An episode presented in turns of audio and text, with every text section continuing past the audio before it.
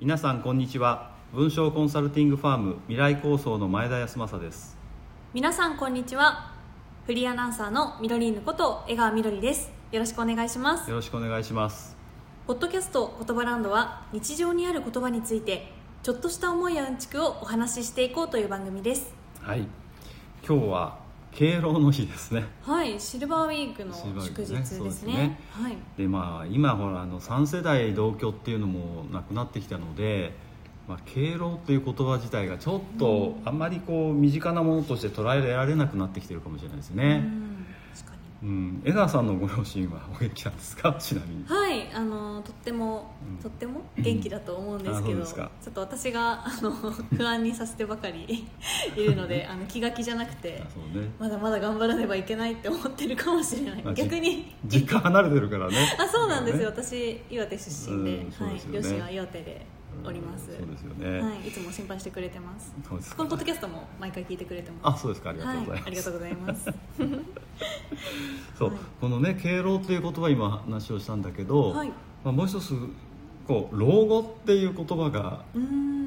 あるでしょ？ありますね。ね。今後もなんか最近も聞きますよね。そ老後をどうするうそう老後の不安とかいろいろとありますよね、はい。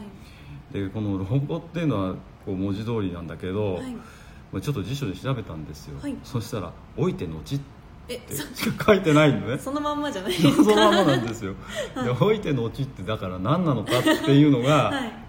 見えてこないですよね、そうですね。ちょっとそこ気になりますよね。そう。なんですよ。だからね、うん。これどうどういう意味合いがあるんだろうと思って不思議でしょうがなくて、あのーこういうつで今日はちょっはい。とお話ししていけたらなというふうに思ってます、はい。では今日のテーマは老後という言葉をそうです、はい。話していければと思います、はい。この辞書にも載っていないあの意味の謎の謎を解いて解明しようという。できるかどうかわかんないけどね。壮大な回ですよそう今回は。ですね。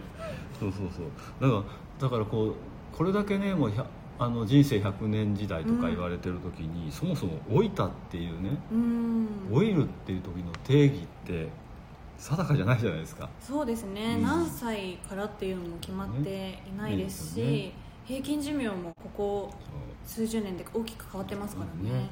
でまあ大体会社員勤めの人だと定年っていう一つの節目はあるけれども、でだけどそれは単なる節目であって、はい。僕があの入社した頃だとまだ定年55歳だったんですよね、それが60になり65になってきてるでしょ、うん。そうなってくるとじゃあそのそこを少なくとも10年動いてるわけだからじゃあそこから老後が始まるのかっていうと、うん。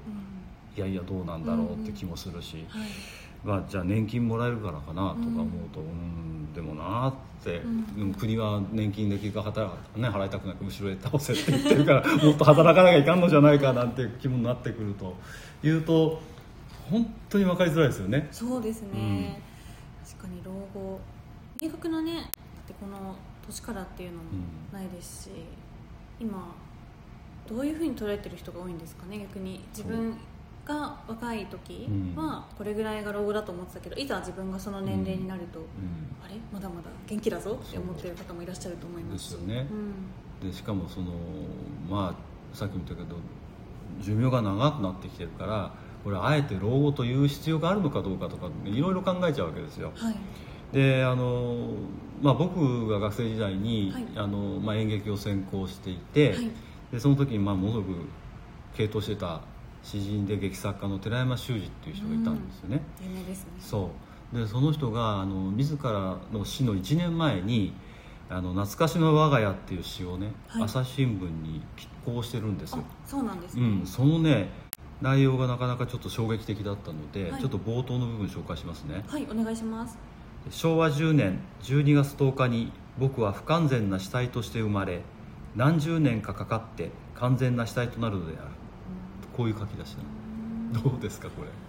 面白いですね、うん。普通い生まれた瞬間から、うん。か不完全な死体って言ってるってこと、う。んあくまでも自分は死体として生まれているんだっていうところから入って、うん。これ冒頭ですよねしかこもれ冒頭なの。ここから入るんですよね、うんうんうん。であのまあなんていうかなこう死っていうのをこう多分翌年亡くなってこの時もすでに肝臓を痛めていて、はい。え闘病生活入ってたんですけどあうん、ちょっとど、うん、ど病気がちな人でしたそうね。あの、うん若い時もねフローゼっていうね、うん。病気で何年間かこう病院に入ってたりしてたんで,、はい。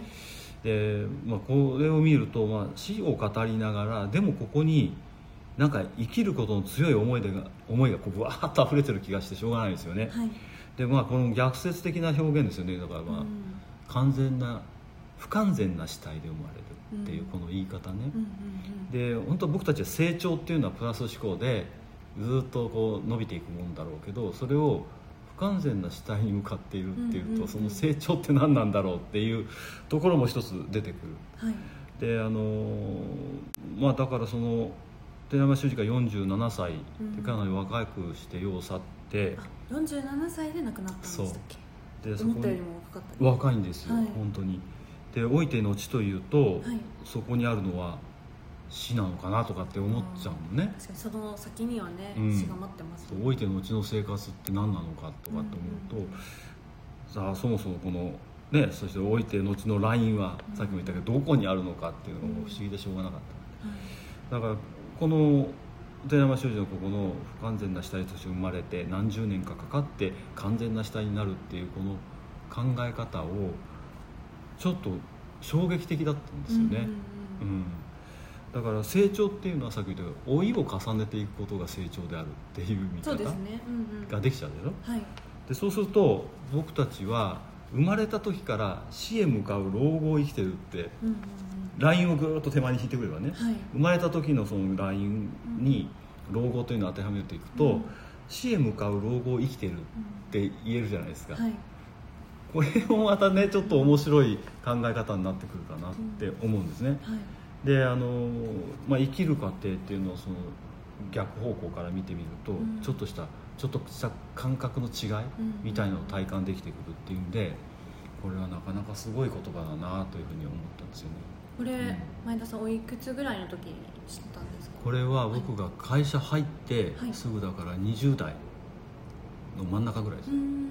あその時も、新聞社に。新聞社にいあて自分の新聞社にそう。寄稿したっていう。そう。うん。それでたまたま読んでたんですよね、はい。そう。いう感じなのねそうそう世に出る前に先に読んじゃってたんでそうそう見てすごい。うん。そうそうそうそう。うん。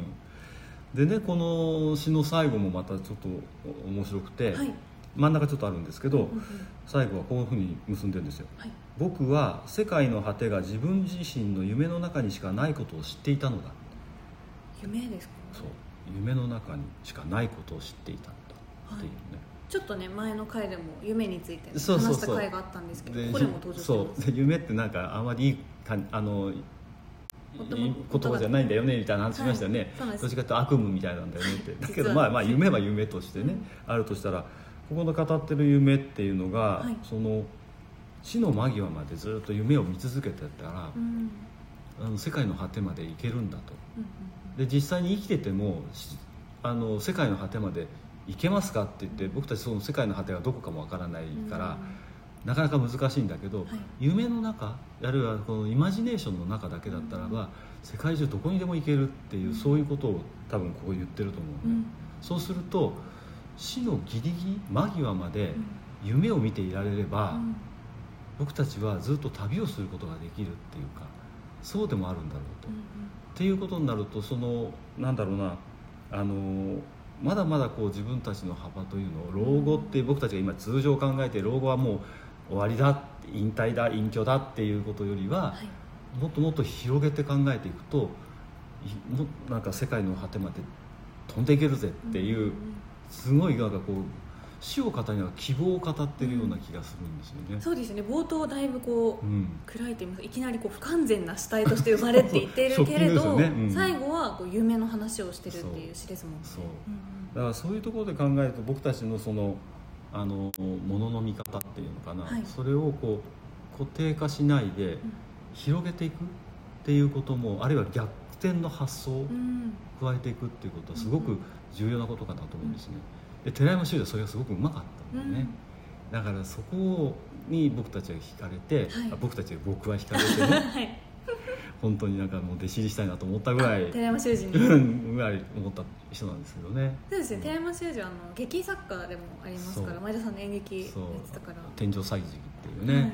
これもなんかすごい 芝居をやってましたけど、うん、まあ、海外で結構ねすごい弱になってっていう感じですけど、あのまあ、スキャンダラスなことも結構ありましたけど、うん、でもね本当になんかそういう今これができるのかなって思うぐらいのことをこうやってた人だったから、うん、もうこの言葉はすごくその老後っていうものを、はい、じゃあ終わりだ？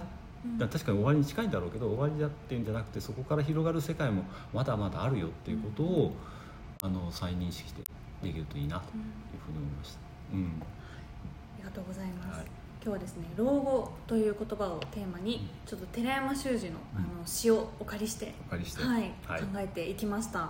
すごい面白かったです。寺山修司そうずっと気になってはいたんですけど、なんか好きなアニメの登場人物が、寺山修司を読むといいっていう ちょっと怒られるんですけど ちょっと真似しましたけどそういうセリフがあってすごく気になったので、うん、ちょっとこの言葉をきっかけに寺山修司の作品に触れてみたいと思います、そうですね。今文庫本でも出てますからね、はい、手軽に読めると思うので、はい、ぜひ読んでみてください。ありがとうございます、はい、ということで今回のテーマは老後でした。はい、はい。えー、ここで言葉ランドをお聞きの皆さんから感想や取り上げてほしい言葉などを頂戴できれば嬉しいなと思いお便りフォームのご案内です、はい、番組概要欄にお便りフォームのリンクを設置しています、えー、こちらからぜひ感想やリクエストなど送っていただけると嬉しいです、はい、よろしくお願いします。えー、ということで言葉ランドは以上です、はい、また言葉ランドに遊びに来てね。バイバイ